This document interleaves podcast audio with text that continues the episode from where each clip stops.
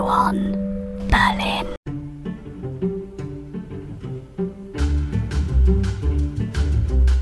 Standing here at Rathaus Schöneberg in Berlin with Jason Honea Hey, and uh, Adrian Shephard with uh, his ears uh, in between uh, headphone because he's doing the techniques and later on he will edit all these things so that it will come out smoothly to your ears as you're listening now. hey everybody, I'm Jason Honea, aka Boy True. I am the shitty listener. This is Radio on Berlin. And here we are on a balmy Monday afternoon at the Rathaus Schöneberg. And uh, we're here to commemorate the July 26, 1963 address given by John F. Kennedy to an assembled crowd of about 450,000 people. Okay, we are here because it's the 26th of June and it's exactly 60 years ago that uh, John F. Kennedy held the famous Ich bin ein Berliner speech here from the balcony. We will come to this uh, part later where Jason will uh, give you all the uh, details and the non-details. But I am here with my voice because I thought to this story uh, you need to know also the pre-history. And this all started in 1948 and that's another um, jubilee that uh, the airlift of Berlin started, which is also in June 48. 1948, and that's 75 years ago. And that's exactly the time that uh, was the starting point of everything that led up to Kennedy standing here, not only at the Rathaus Schöneberg, but doing that speech. Because at that time, with one hunger winter in 46, one hunger winter in 47, with Berlin reduced to ruins, with people all everywhere working the rubble away, starting to uh, uh, install new life in, uh, in Berlin. The Communist Part, who were here, of course, because uh, the Soviet Union took Berlin with the Battle of Berlin, were also trying to install power over here. They tried to get the whole of Berlin, the whole of the city, into their uh, might, into their Into the hands. Soviet yoke. Yes.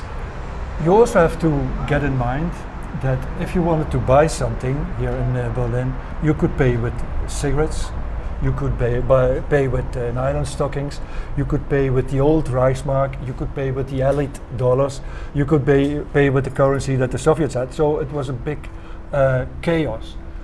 And to get this chaos aside, you needed one currency. And the elite, the Western elites, they brought in the Reichsmark or the, the German mark, which the Soviet people didn't like. So that le- led to the blockade of Berlin. And everything had to come in with airplanes. At the same time, Stalin thought to get the power, it is a very good idea to bring the Socialist Party and the Communist Party together, and you have the SED, the Socialist Unity of Germany. But there was one guy in Western Berlin, Kurt Schumacher, also a leader of the SPD, and he said, "Oh, No, I'm not going to do this. So you had the SED and the SPD at that time, which was already the first division. And then after three months into the, the blockade, with the airlift, etc., the SED they organized a very big occupation, a very big demonstration at the Rathaus, which was uh, where they all uh, came together. It was not at the Rathaus, it was the Feuer uh, Society, it's just a grey building uh, next to it. And they they all came to, to the Rathaus, and at, at that, uh, that time it was called the Magi- Magistraat, uh, where this uh, local politicians come to decide things.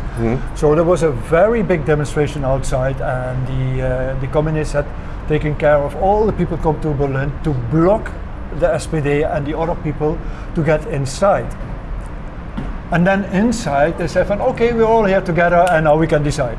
So that's where they start, thought from, "Okay, we can decide That's for the- for the all of Berlin, which they couldn't, because the SPD guys with uh, Ernst Reuter, who couldn't be the mayor because uh, the the communists were against it. Uh, Ernst Reuter was an ex-communist who converted it to socialist, and that was the worst that you could get. So Ernst Reuter, Ernst Reuter was not allowed to be to, to be the mayor of Berlin, and you had the first female mayor of Berlin. Who was she? Louise Müller. Oh wow. Okay. Yeah, she was the first uh, to replace Ernst Reuter. Oh, that's interesting. That's really interesting. Uh, I did so, not know that. So what they did is uh, they uh, they had to come together to be their own magistrate, to be their own uh, city government. And first I went to the Vrije Universiteit, and para, para, para. Then this, the Rathaus Schöneberg, became the local um, uh, council for uh, West Berlin. Mm-hmm. So that's why we are at the Rathaus Schöneberg. Okay. Is that that decision? And now we come to Ernst Reuter, and then you can take over.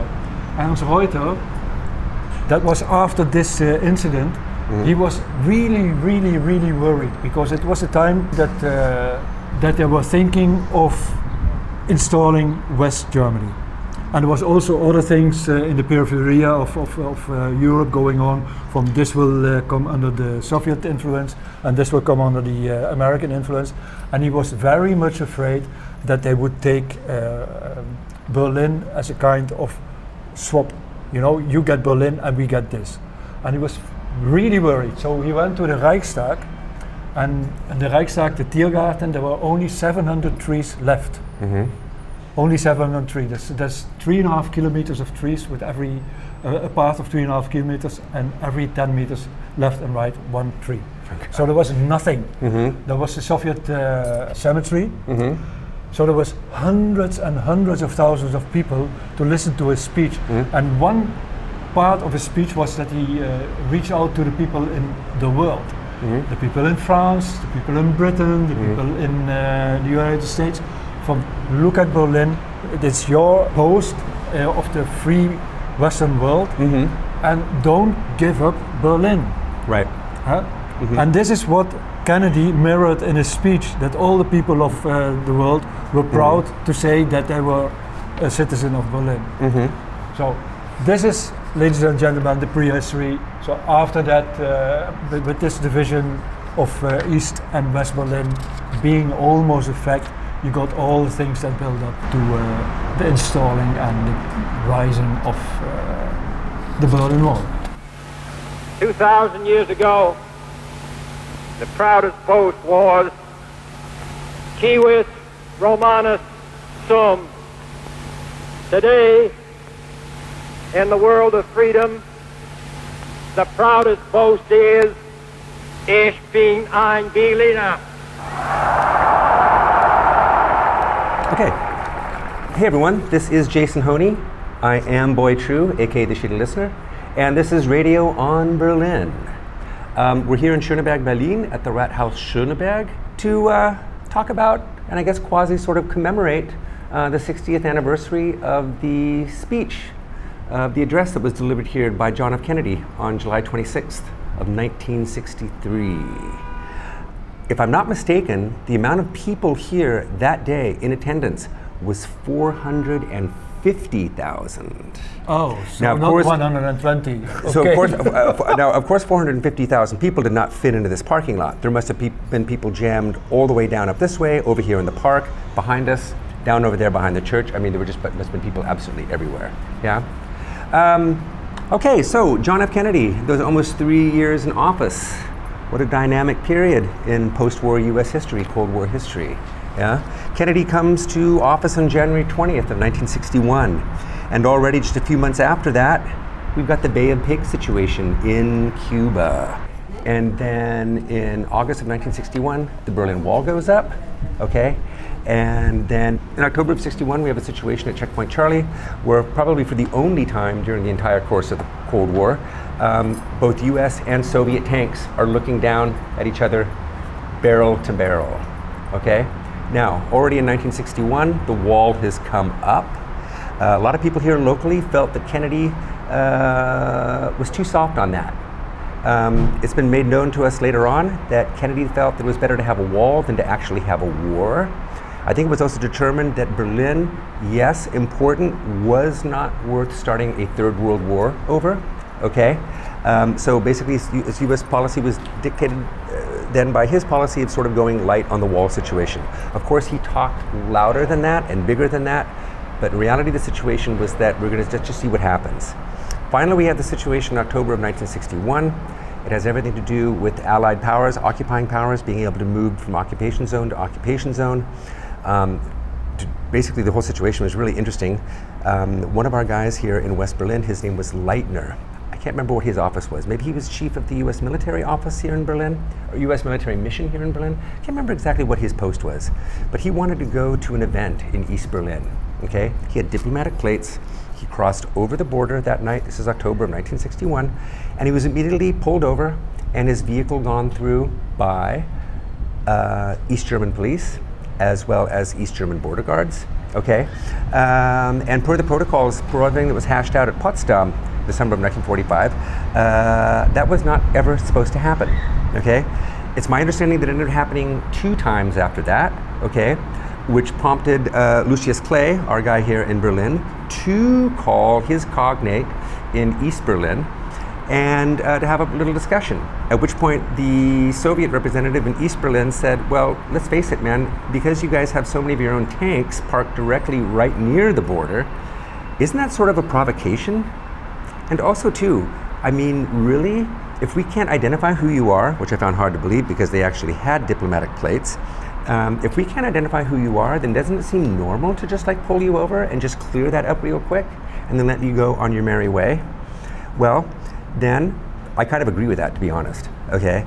Anyway, um, a few days later, a situation erupted in which a bunch of Soviet tanks, not East German, but Soviet armor, rolled into Berlin. I think there were 30 in total, and 10 of them ended up coming down Friedrichstrasse.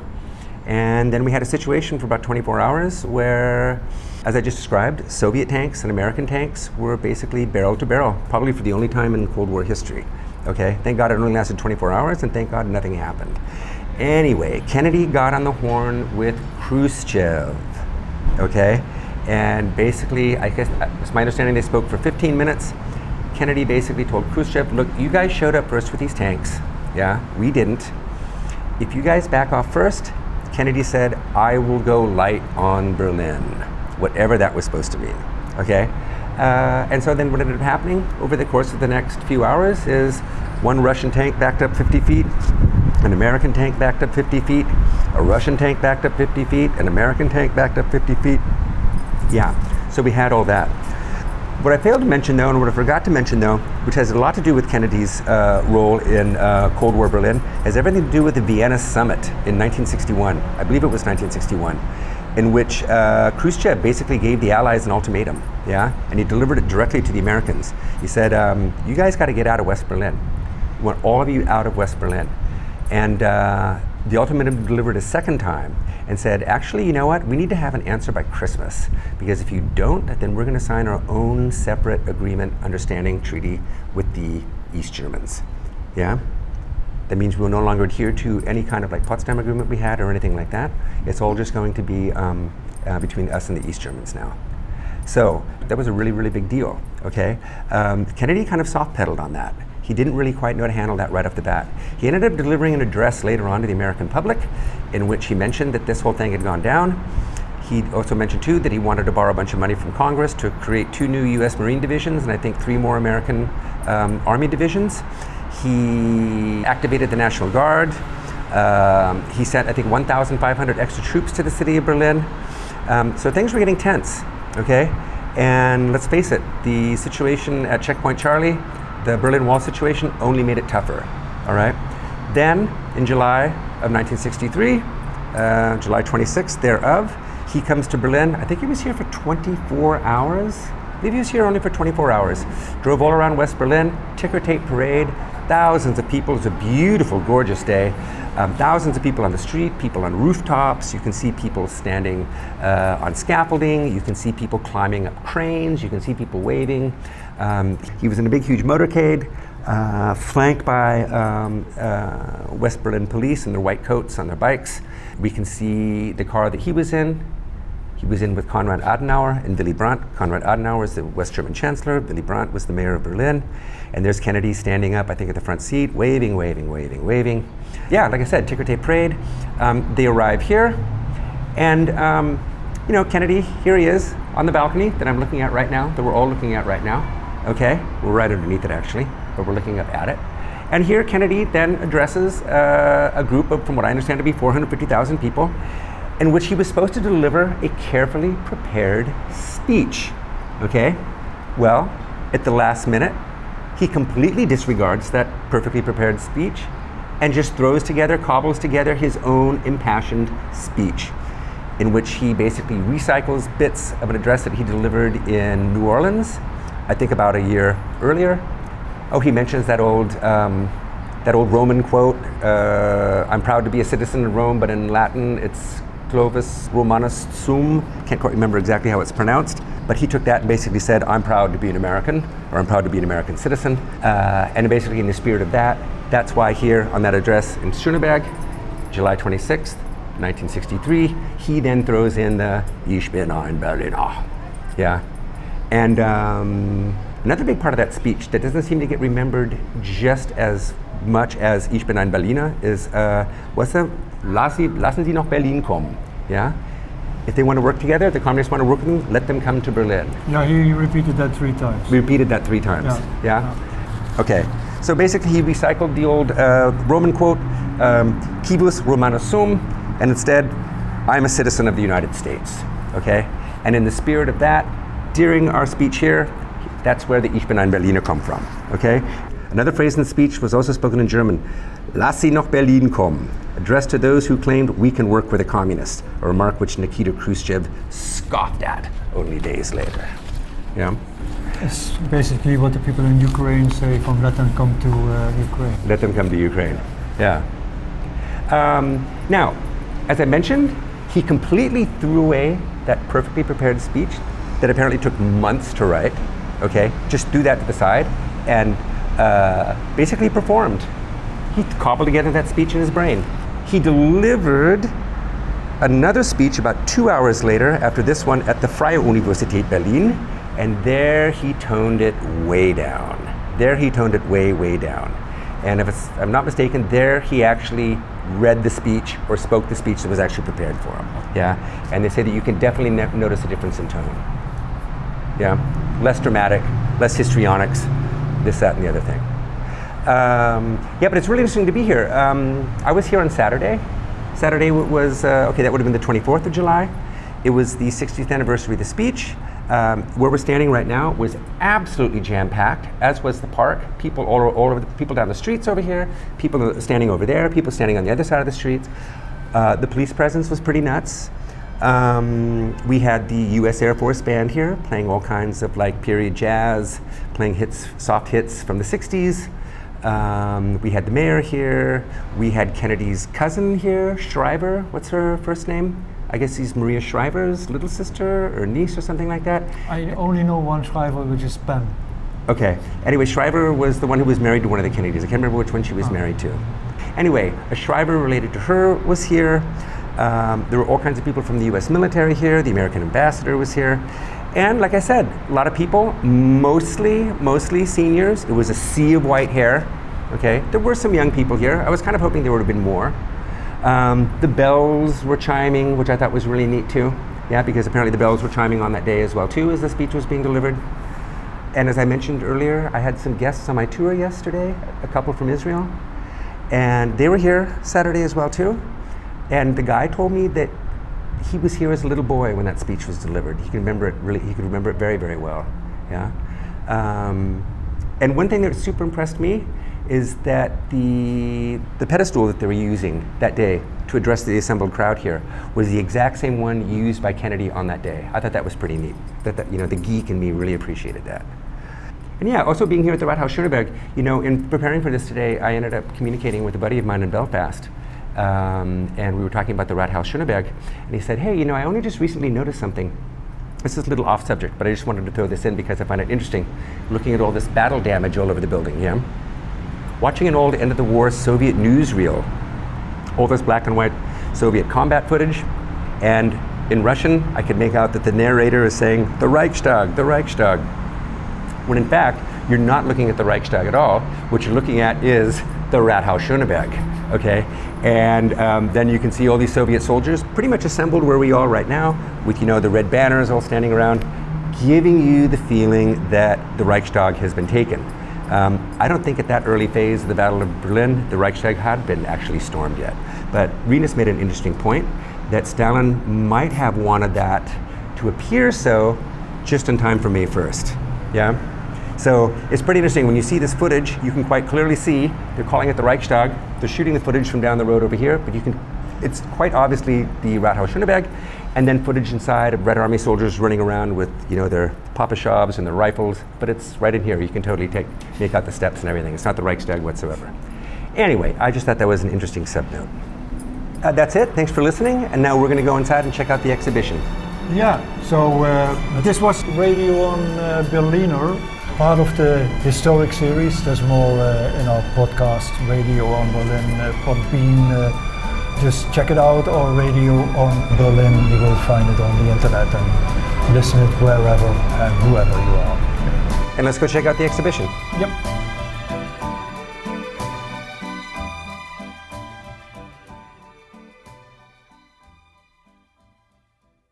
have been listening to Radio on Berlin. Yeah! yeah.